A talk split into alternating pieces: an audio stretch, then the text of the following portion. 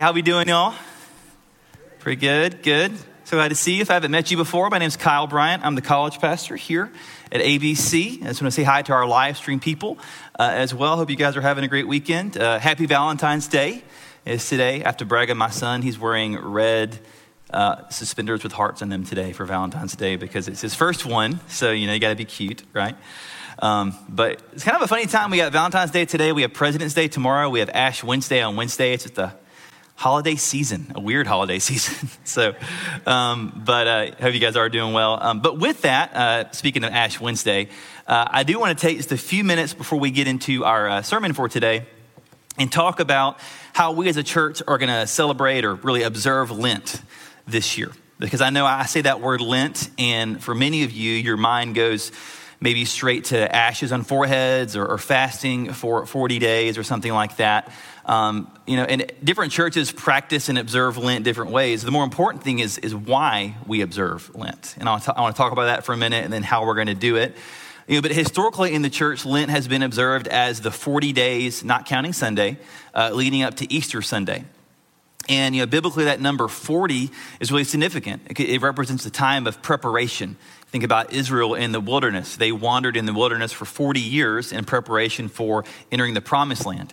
Jesus you know, was in the wilderness 40 days before he began his ministry. And so that, that number 40 is a time of preparation. And so Lent for the church is a time for us to prepare for Easter, to prepare our hearts for Easter when we celebrate Christ's resurrection and victory over sin and death. And so, you know, what that means for the church then is I think we can boil down the intent of Lent which that kind of alliterates. Wow, that's good. But the intention of Lent uh, to really two things it's repentance and renewal. That Lent is a season for repentance and it's a season for renewal. That word repentance is a biblical word that really just means to have a change of heart or change of mind. Uh, another way to think about it is, is to turn, to turn away from our sin and turn toward Christ. So to repent then is to recognize our sin that we're going in the wrong direction, and then it's to turn around, have a change of mind, and turn toward obedience in God, obedience to God. And so as we prepare for Easter, it's really important to recognize that when Christ was on the cross, he was paying the penalty for our sin, the sin that we have committed. So we need to take, t- take time to seek out the ways that we may need to repent of sin, to have a change of mind in our life. And that repentance then also leads to renewal that as we seek the Lord and prepare for Easter, it can be a time where, as we repent, God also renews our spirits, that He renews us, He grows our love for Him, and grows our desire to see other people know Him as well. And so that's why we can't just consider Lent some kind of tradition that we just do. It's not just some empty ritual that we do once a year, but really, the season of Lent is a gift. It's a gift of God to the church that we can seek the renewal that only comes through repentance in a specific season. So that's, that's the idea, like the why behind it. But here at ABC this year, we're going to lead us in observing Lent in three ways, three specific things. So next Sunday, we're going to start doing a, a unique thing during the season of Lent. We're going to begin our time on Sunday mornings with a corporate confession of sin corporate confession of sin. I don't mean that me and Jared are going to be in a booth in the to the side of the worship center. Not that kind of confession, right? We're talking about corporate confession. That each week we're going to use a different guided prayer to begin service as a way for us to confess together to God our sin and our need for Him.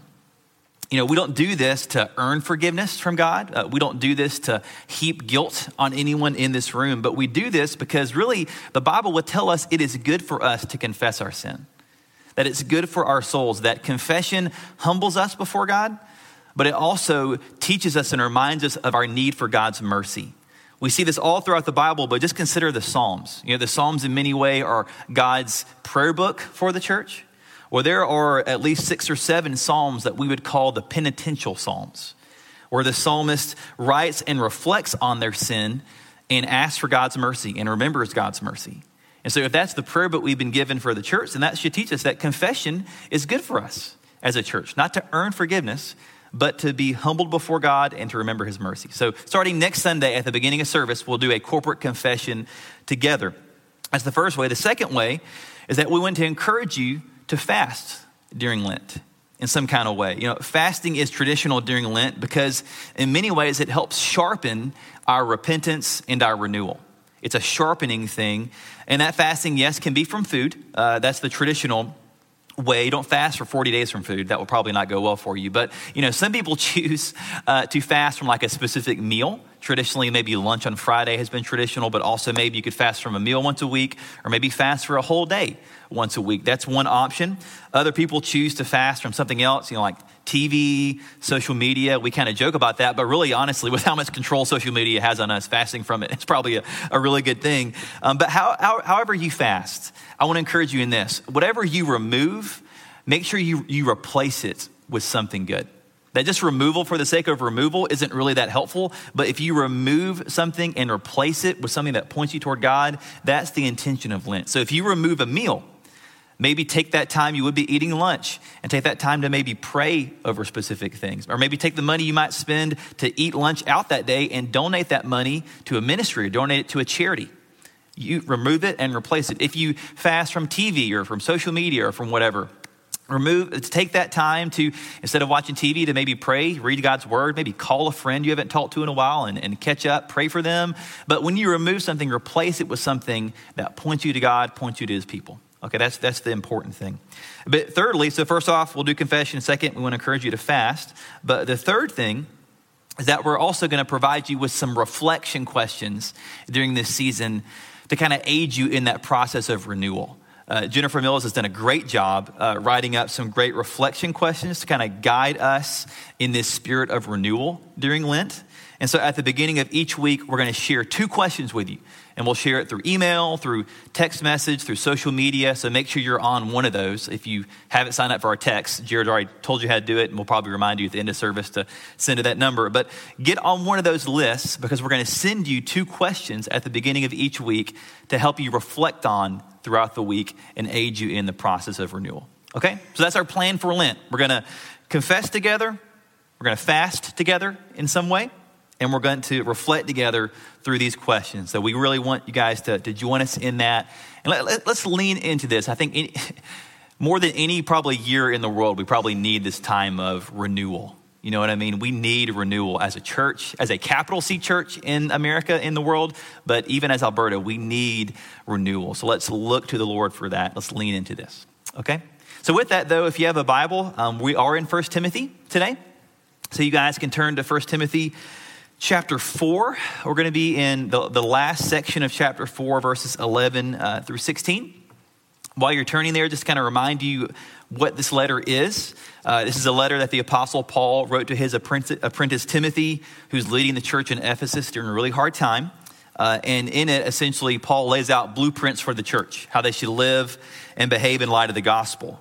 And so last week, Jared talked about Paul's instructions to Timothy on training for godliness, you know, in opposition to getting caught up in all these myths and, and false doctrine. And this week, we're going to finish out chapter four, looking at Paul's personal charge to Timothy at the end of this section. So let's read verses 11 through 16 together, and then uh, we'll pray and begin our time. So this is the word of the Lord, verses 11 through 16 of 1 Timothy 4. Paul says, Command and teach these things. Let no one despise you for your youth, but set the believers an example in speech, in conduct, in love, in faith, in purity. Until I come, devote yourself to the public reading of Scripture, to exhortation, to teaching. Do not neglect the gift you have, which was given you by prophecy when the council of elders laid their hands on you. Practice these things Immerse yourself in them so that all may see your progress. Keep a close watch on yourself and on the teaching. Persist in this, for by doing so, you will save both yourself and your hearers. Let's pray. Father, we thank you for your word. We thank you for the challenge that we see today, that even as Paul writes to Timothy, that, that your word is speaking to us today. It is exhorting us to seek you, to pay attention to our lives, so I pray that you would use your word today to sharpen us, to refine us, to even draw people who don't know you to faith today. Pray in Christ's name. Amen. All right, so specifically in these verses, in context, Paul is writing to Timothy as a leader of the church. And you remember at this place in this church in Ephesus, they're in a bad spot. Paul was the one that planted the church, but he's left Timothy in his place as a representative for the time. You know, as we talked about in the series, Ephesus is a, the church there is in a pretty bad place. They're embracing lots of false teaching. They're really disordered in their worship gatherings. They are neglecting their mission as a church. They're in a bad place. So Timothy has his work cut out for him in all kinds of ways in this church, which is why Paul gives him both the instructions he gave in the earlier part of chapter four, and also why he gives them this kind of shotgun blast of just you know, things to do and things to know here at the end of chapter four. But we also know that just, you know, historically, Paul wrote this letter knowing that it wouldn't just be read by Timothy, right? Like we're here in 2021 reading this letter, so obviously it wasn't just something Timothy kind of tucked away in a, in a jacket and put in the closet for years. Like it, it got circulated in many ways. And so while this is written specifically to Timothy, it also has tons of application for not just church leaders, but for uh, the whole church. So we'll talk about some specific parts that apply to church leaders, but also we're going to apply this to the whole church because I think it has uh, its place there. But if I had to sum up, you know, all the stuff that Paul says in these verses into two words, I would I would put it in two words this way: pay attention. If anything else, I think that Paul is telling Timothy, pay attention to your life. Pay attention. He's telling him that in the midst of all the difficulty, all the opposition, all the mess he's dealing with in Ephesus, he's got to pay careful attention to his own life and ministry. Otherwise, he's going to drift and get shipwrecked just like the rest of the church. He says, pay attention. I learned this the hard way, a different way in life. When I was about 10 years old, uh, one time I was riding bikes with my friends in the neighborhood. Remember that was when that was a thing? You'd ride bikes with your friends in the neighborhood. So I'm riding my, my bike with my friends one day, and I must have seen the Tour de France recently or something because I thought, you know what, today I'm going to pick up some speed. I'm going to tear down this street in my neighborhood. So I, so I was like, I'm going to go fast. So I thought, well, on the on TV they put their head down. You know, like they kind of get aerodynamic. They put their face down, you know, and they kind of hit the pedal in the middle and they go fast. So I thought, I'll put my head down while I ride my bike and I'll just like, you know, really just book it down the street. But what, what happens if you're not, you know, if you're a 10 year old versus a Tour de France bicyclist, what happens? Well, immediately, as soon as I put my head down and start pedaling faster, I just do this. I just shoot off at the side of the road and I plow into a mailbox on the side of the street. Thankfully, it was made of wood and not brick.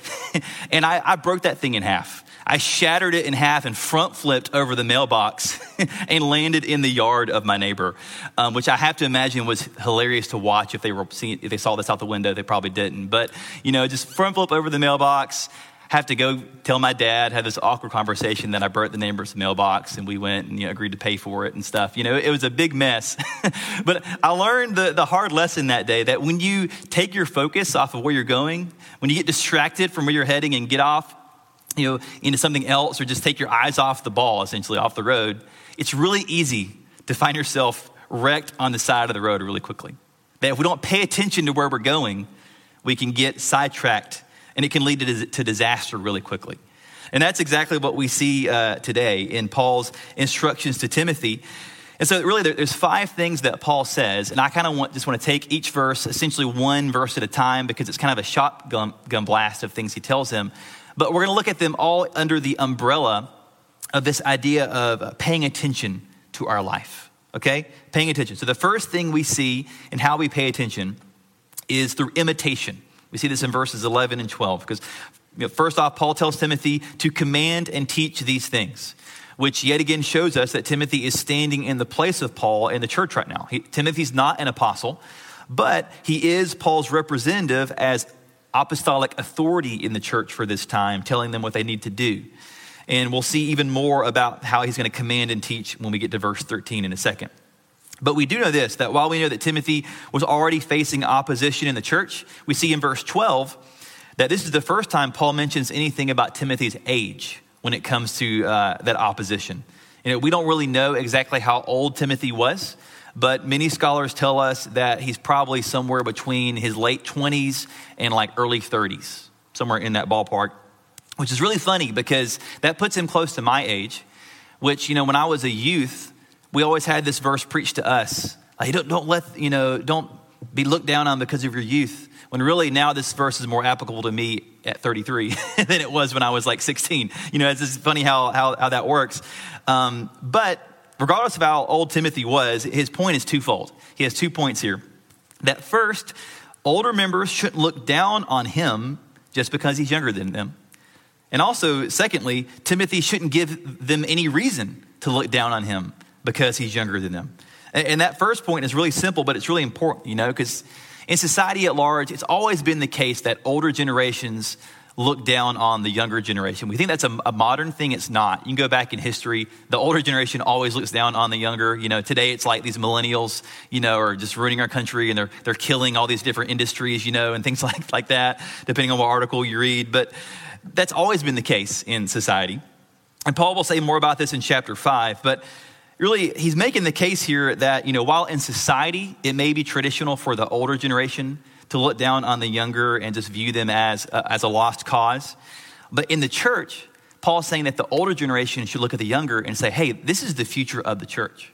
This is the future of what God is doing in the world. And so instead of just kind of writing them off, this is a generation worth investing in investing in for the expansion of the kingdom. I know this is common for me to say because I'm a college pastor, right? I work with this future generation. But this is so important for us to remember as a church that in the church, the older generation isn't called to criticize the younger generation, but to cultivate them, right? Not to write them off, but to empower them, knowing that they are the future of the church. So we invest in them, all right? It's an important lesson. It's a simple thing, but it's a really important thing for us to remember in the church. So that's the first part. But then the second part is that Paul tells Timothy, hey, not only do they shouldn't look down on you, but also don't give them a reason to look down on you, but set an example in the church. And he's really kind of unpacks this setting example in a couple of different ways, you know, which really this makes sense first off, because you think Paul just in chapters three and even in chapter five, some, he's been talking all about how leaders should live lives worth imitating, right? That, that's the big way that they lead the church is through influence and through example. So it makes sense that Paul would tell Timothy this in these verses. But specifically, he tells them a few different ways he should set the example. Uh, first off, he says he, he should set the example in his speech and conduct, you know, both in what he says and what he does, which is important because Paul knows that a good leader knows that words have consequences, and he's careful in how he speaks to people with his words. But also, he knows he's not a hypocrite, that he, that he says one thing and then does another. But a good leader should be a model of integrity in every way. That's the first thing. The second thing he says is he should be an example in love and faith. If you think about it this way, really, if faith is our belief in God, then we can say that love is our obedience to God and our actions. That Paul is saying that Timothy should be an example in his belief, but also the behavior that arises from that belief. Paul's saying that people need to have a lot more than a church leader that just speaks eloquently from a stage about what he believes, but also he lives it out. He, he's a model of obedience. Because one thing I've learned in ministry over the years is this, is that, you know, you teach what you know, but you reproduce who you are. You teach what you know. Anybody can get up here and get and speak, not anybody, but lots of people can get up and speak about all kinds of information. But when it comes to living your real life out in front of people, they're going to imitate who you are, not just what you say right? And that's what Paul is saying here that real discipleship to Christ is more caught than taught. Not that teaching isn't important, he'll talk about that in a minute, but it's way more caught than taught. So, belief, so both belief and behavior are incredibly important when it comes to a good church leader and really anybody who's seeking to make disciples. It's not just for the leaders, but for any disciple maker. So he talks about setting example in speech and conduct, in love and faith. But then lastly, he says Timothy should set the example in purity. And if I can be honest, I think specifically in this case, he's referring to sexual purity. And I'll tell you why. Because as far as we know, Timothy is not married. But we do know, based on what Paul says in chapter 5, that the church in Ephesus has a lot of young single women, many of whom were widows. And part of Timothy's role in the church is going to be to help minister to them, help care for these women. And Paul knew the temptation that that would involve for Timothy. So he tells them, he, I want you to guard yourself when it comes to uh, purity. But I think if Paul was writing this letter today, I have to imagine that Timothy would say something else to them that's a big threat to his purity. And that's the threat of pornography. If I can bring that up for a second, because I think it's incredibly important to address. Because if I can be honest, I think that pornography in many ways is the greatest threat to the church today, or than anything else. All the threats outside the church are, are bad, but I think one that's the greatest th- threat inside the church is the threat of pornography. Because if you just do some research, you'll find that according to available statistics, there is virtually no difference in porn use between non Christian men and Christian men. It's about 65% non Christian men and Christian men both have the same amount of monthly porn use according to statistics. There's no difference. Dr. Samuel Perry is a guy who's done a lot of research on the effects of pornography on someone's religious life. And he says that, you know, any porn use is associated with declines in religious commitment and behavior, such as attending services, prayer, things like that. And it increases religious doubt. I think in many ways, pornography is a cancer in the church that is wearing away so many young men from serving in ministry and being the leaders they're called to be because of these kind of things. But it's not just men, it's also women. That for Christian women that view porn, more than half of them say that they have doubted their faith because of their porn use and their inability to stop. That it destroys our faith. Now, I don't say this to bring guilt on anybody at all. I'm not casting condemnation. But I say this because the church needs to be a place where we can have honest conversations about this. The church needs to be a place where we can have real conversations to, for people to find freedom from pornography. If we don't talk about it, if we don't bring it up, it will stay in the shadows and fester, and it will continue to eradicate the church's witness and eradicate their spiritual fervor in the world. So we got to talk about this kind of stuff. So with that said, I, you know, if we're going to sum all this up in paying attention to our lives, then Paul tells us that we need to look at these areas, that we need to look at our speech, our conduct, our love, our faith, and our purity, all those things. And we got to ask God, hey, where do I need to repent? Where do I need to change? Where do I need to surrender to Him if I'm going to pay attention and follow you in the way I'm called to? That's the first thing. That point was longer than the rest of them, so don't get worried. Okay, so that was point one. Second way we pay attention is through devotion. We see this in verse 13 that next Paul tells Timothy to devote himself to the public reading, preaching, and teaching of Scripture, of God's Word. I think that's because it's through devotion to God's Word that the church, both you know, preachers and congregation, that we're guided toward paying attention to our lives, that the Bible is an invaluable tool for us to pay attention. You know, the church in Ephesus desperately needed this, dealing with all the heresy they were um, dealing with at the time, and we need it today just as much. You know, both corporately as a church and individually, we need regular reading of God's word, study of God's word, and application of the word to our lives. Which is why, for example, on Sunday morning here at ABC, this is why we think it's best to preach through uh, books of the Bible. That the best diet, we believe, for the church is to walk through the whole counsel of God, to walk through whole books of the Bible and unpack them and, and not just be guided by the latest headline or cultural issue. Not that it's not a good thing to address those things in the right context. But when it comes to the overall diet of a church, we believe the best thing is regular walking through books of the Bible to expose the church to the whole counsel of God, to expose them to the true diet they need of God's word. That's why we do that way here at ABC on Sundays, but also as individuals, we need devotion to God's word. That God, you think about it, He's preserved the Bible for us over thousands and thousands and thousands of years. That we live in a country where many of us have like you know, multiple copies of the Bible at home. That we are incredibly blessed to have access to God's Word. Even live in a society now where we can even read and understand it and have all the commentaries and online resources. That we're, we're so blessed to have access to God's Word in so many ways. But yet, I know so often in my life it's easy to take it for granted it's easy to take God's word for granted to have the easy access to it. I got it on my phone. I've got, you know, you know, Christian radio to hear them share devotions. I've got all these different ways that I'm, it's kind of pinging off of me, but it's so easy to just take that for granted and not be truly devoted to it. So we got to remember that as Christians, we're called to be devoted to God's word because as we read God's word, really ultimately it reads us. As we read the Bible, it reads us. It exposes things in us. It helps us pay attention to our lives that we're talking about so that God can shape us into the kind of the people he wants us to be. So, both individually as and as a church, I want to encourage us let, let's be people of the book.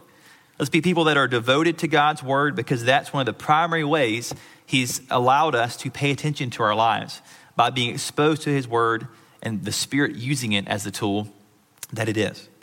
So, that's devotion. The third way we pay attention is through cultivation. Uh, this is in verse 14. The next, Paul tells Timothy to pay attention to his life through cultivation. He tells him, Don't neglect the gift that he's been given which we probably can imagine the gift that Paul's talking about is the gift of like evangelism, leading, preaching, teaching. Those are all things that Paul encourages Timothy to do. But Paul does say that this gift was confirmed through prophecy when the council of elders laid their hands on Timothy. And I think it's, it's interesting because it seems like what Paul is doing here is as he tells Timothy to cultivate his gift, to invest himself in this, that really what he's doing is he's helping Timothy gain confidence in his present gift by looking to the past. He says, hey, gain confidence in the present by looking to the past of what God has done, which I think is a great word for us. You know, like Keith Pugh loves to say, right? We're monumental what? Forgetters, right? We're monumental forgetters. We forget so many times what God has done for us, right? So if we're struggling to trust God, if we're struggling to lean into what God is guiding us to do in the present, the best thing for us to do many times is to look to the past. Look how God has been faithful to us in the past, how he's proven himself, how we see more of who he is, and let that then propel us into the future. That we're looking at 100 years here of ABC in March of 2021. And what better way to celebrate 100 years than think about the ways that God has been faithful to us in the past to be propelled into the next hundred years in the future as a church. Or, or, however many years God has for us before Christ comes back, you know. Um, but the idea doesn't just apply to the church, it applies to us. That if we want to be propelled into current faithfulness, we want to look back to what God has done, knowing He never changes. If He was faithful then, He'll be faithful now. We can obey Him no matter what's happening, no matter what the adversity is. Uh, but specifically in this text, you know, Paul tells Timothy to uh, cultivate this gift that God has given him. And that sounds really familiar to the, his other letter to Timothy.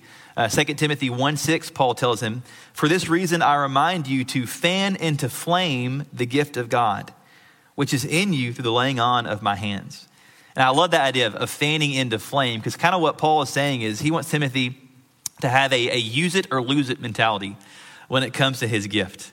He wants Timothy to grow in it, but to grow in it, he's got to get to work. He has to cultivate it, he has to invest into it. And, and the same is true for us in whatever gifting God has given us in our spiritual lives. That this idea of paying attention that we're talking about today, it's a lot more than just kind of being, you know, on the watch for sin and disobedience. It's not just the negative side, it's also the positive side. That we are intentional to know and grow in our spiritual gifts and our gifts that God has given us. And honestly, Many times people ask me, hey, Kyle, how can I you know, know my spiritual gift? How can I know the gift I have in the church?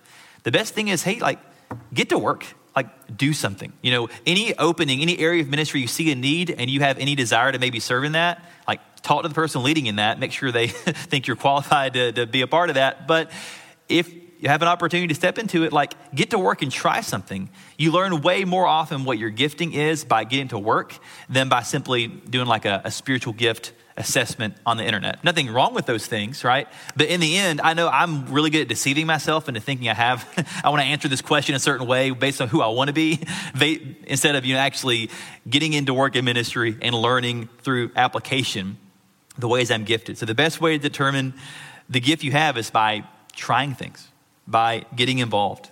Doesn't mean you're going to be good at it at first. That's why Paul says you know, to cultivate this gift, it grows over time. But every person, every person in this room has a role to play in the church. That God has gifted you, you know, in ways that He gave you a gift when you were born, He gave you a gift when you were born again. We all have different natural personality traits that lean us towards certain things. We have spiritual gifts that God has given us as Christians that give us different roles to play in the church. But don't waste your gift. Don't waste the role that you have in this church. Don't waste the ways that you can contribute because we need every person in this room. You're not a waste of space. You're not meant just to come and sit in a seat and listen, but you're meant to have an active role in the church. So cultivate it, get to work, determine how, how God has gifted you, and grow in it. That's what Paul is telling us in this passage. So that's cultivation. But the fourth way to pay attention is through immersion. This is in verse 15, because in verse 15, Paul kind of begins to bring all this stuff full circle as he tells Timothy to practice these things, to immerse yourself in them so that all may see your progress. And basically, what he's doing there is he's kind of just, you know, yet again telling Timothy to set an example in the church in his uh, devotion. But I really, I like that phrase, immerse yourself. I, that was kind of like something that really stuck with me this week as I was thinking through this passage. Because, like, you may have a footnote in your Bible, literally in the Greek, that phrase is be in this or be in them.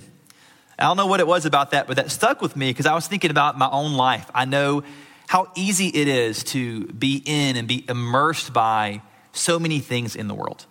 That these days, our culture, it moves at such a fast pace that it's so easy for us to be just immersed in the urgent of the here and now every day. You know, there's the constant buzz of social media. You know, there's the 24 hour news cycle. There's just our constant connection to our phones that we have all the time. That all of that can so easily make us immersed in those things and neglect to pay attention to what God is doing in our life. And I'm not saying there's anything wrong with being connected to the world, but at the same time, I know it's so easy for me to develop a really, you know, distracted and busy heart. A really distracted and busy heart. And, and that's dangerous for a Christian because it takes our focus off of the real purpose we have to know Christ and make him known. It takes our focus off of the, maybe the still moments and how God wants to maybe show us something or speak something into us. If our minds are always going, if the RPMs are always running in our head, that we can't be quiet, we can't be still, that's dangerous for us. It makes it hard to pay attention. Uh, Charles E. Hummel, in his book, The Tyranny of the Urgent, says this He says, Your greatest danger is letting the urgent things crowd out the important. Your greatest danger is letting the urgent crowd out the important. And I see that so often in my life is that just the pace of life these days makes it so hard to remember the important things and just get caught up in the urgent. But there's an important thing for us to remember that if we don't choose our life's purpose, if we don't choose our life's focus, something or someone will choose it for us. No matter what, something or someone is going to choose our life focus. And so we have to be really careful to immerse our things in the right things, to immerse ourselves in the things that God has for us for His purposes. Otherwise, we're going to just go from one distraction to another distraction over and over again, and we'll end up wasting our lives on lesser things. Wasting our lives. Because we're all busy these days, right? That's just the pace of life now. You ask any person, how you doing? One of the first things you'll get is, I'm, I'm busy. You know, most of us are busy in different ways. But the question is, can we say not just are we busy, but are we living intentionally and strategically for the mission of God in the world? It's a question I ask myself all the time. Am I, am I being intentional and, and missional and am I being strategic with my life, not just going from one urgent thing to the next? It's a hard question to ask, but I think it's what they're pointing us to here to immerse ourselves in God's purposes and move from busyness to being strategic, from busy to strategic. All right, the last point we have for today is Paul tells us to pay attention through inspection. This is in verse 16. Here in this last verse, we see kind of most clearly Paul's emphasis on paying attention. He says to Timothy, Keep a close watch on yourself and on the teaching, which in many ways is Paul kind of summarizing all he said in chapter 4, all the different ways that Timothy needs to pay attention. But he ends on uh, this really challenging note. He says, Persist in this, for by doing so, you will save both yourself and your hearers.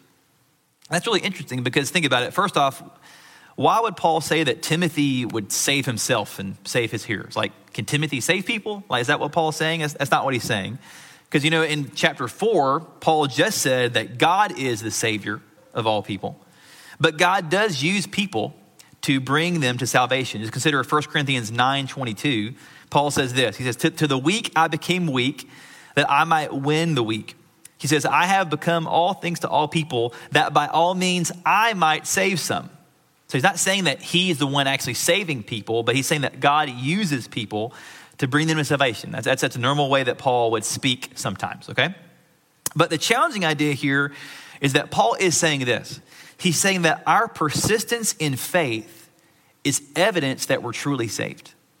That our persistence in the faith is evidence of our salvation. This is where the paying attention gets real. This is where the paying attention hits really hard. But this is a constant theme throughout the New Testament. I'll give you just one example in Hebrews 3. Hebrews 3 12 through 14 says this Take care, brothers, lest there be in any of you an evil, unbelieving heart, leading you to fall away from the living God. But exhort one another every day, as long as it is called today, that none of you may be hardened by the deceitfulness of sin. For we have come to share in Christ if indeed we hold our original confidence firm to the end. Now, this doesn't in any way contradict the idea that we're saved by grace, not by works. Doesn't contradict at all. But what this is, does mean is that if we truly have come to know Jesus, if we've been born again through the Spirit, there's going to be a noticeable difference in our life, and that difference is going to be expressed through affection and direction. That in our life, there'll be a difference in affection and direction in our life. That if we truly know Christ, we're going to love the things he loves, we're going to hate the things that he hates. Doesn't mean that we're going to not struggle in that, but there should be a noticeable difference in growth in that way. But also, our direction should be different. That our pattern of living should be slowly moving more and more toward Jesus and farther away from sin. That both in our affections being changed and our direction being changed, that's some of the clearest evidence in fruit of salvation that we can take confidence in. So, Paul is telling us to be really careful to examine our hearts and examine our lives and see that this is true. And it doesn't mean that we're not going to have periods of struggle. It doesn't mean that, you know, definitely doesn't mean that we're not going to, you know, get to a certain age and think, man, I thought I'd be way farther along than I, than I am. Like I'm 33. I thought I'd be way farther in my faith at this point than I am. It's not that, but it does mean that we should pay really careful attention to our lives. That just because we prayed a prayer at VBS one time years ago doesn't mean we actually know Christ if there's no fruit of salvation in our lives. That's what he's saying here. We got to pay careful attention to examine our hearts and lives. See, is there change in affection and direction? Is there a trajectory that we're moving toward toward Christ? And not just banking on a prayer we prayed one time in a worship service. That's in no way a biblical way to think about salvation and the confidence we can have in our salvation. All right, so that's the, that's the, the most hard hitting, but really the most important way today, I think, we can think about paying attention to our lives. So as we begin to wrap up today, I want to ask you that question one more time. Are, are you paying attention? You know, or are you just living on autopilot? Are you just letting the tyranny of the urgent every day distract you from things, or are you being intentional with your focus in life? I love the way that William Wilberforce, uh, abolitionist, he said it this way. He said, If there is no passionate love for Christ at the center of everything, we will only jingle and jangle our way across the world, merely making a noise as we go. And I don't know about you, but I, don't want to just have my life be just a bunch of noise. Just kind of a, wasted bunch of, like he says, jingling and jangling. It's kind of a funny phrase. But I don't want my life to be just adding to the noise of the world. There's enough noise in the world as it is. I don't want my life to be just more of that. I want to make an eternal impact. And that requires me and it requires us to pay attention to how we're living. It requires us to be imitating the right examples to be devoting ourselves to the Word, to be cultivating the gifts God's given us, to be immersing ourselves in God's purposes, and to be closely inspecting our lives to make sure we're actually following Jesus. Because if not, we may end up wasting our lives because we didn't pay attention. We'll end up drifting off the side of the road and, and being wrecked in our faith. That's not what God wants for us. It's not what this church wants for us. So let's pay attention. So, as we close, if you don't know Jesus, if maybe today it's helped you realize that you haven't ever put your faith in him, you don't have a personal relationship with him, I'd love to talk to you more about that. If you came with a Christian friend or family member, I'm sure they would love to talk to you more about that if you have questions. But I'll be down in the front if you want to talk. We also have a prayer team that's going to be up front to offer prayer if you have any prayer needs for today. But don't neglect this time for us to examine our own hearts. And even as we enter into this season of Lent, where we pay even extra attention to repentance and renewal. Let's take this time to pay attention to our hearts and minds and see where God may want us to change, may want us to grow. Let's pray. Lord, we love you.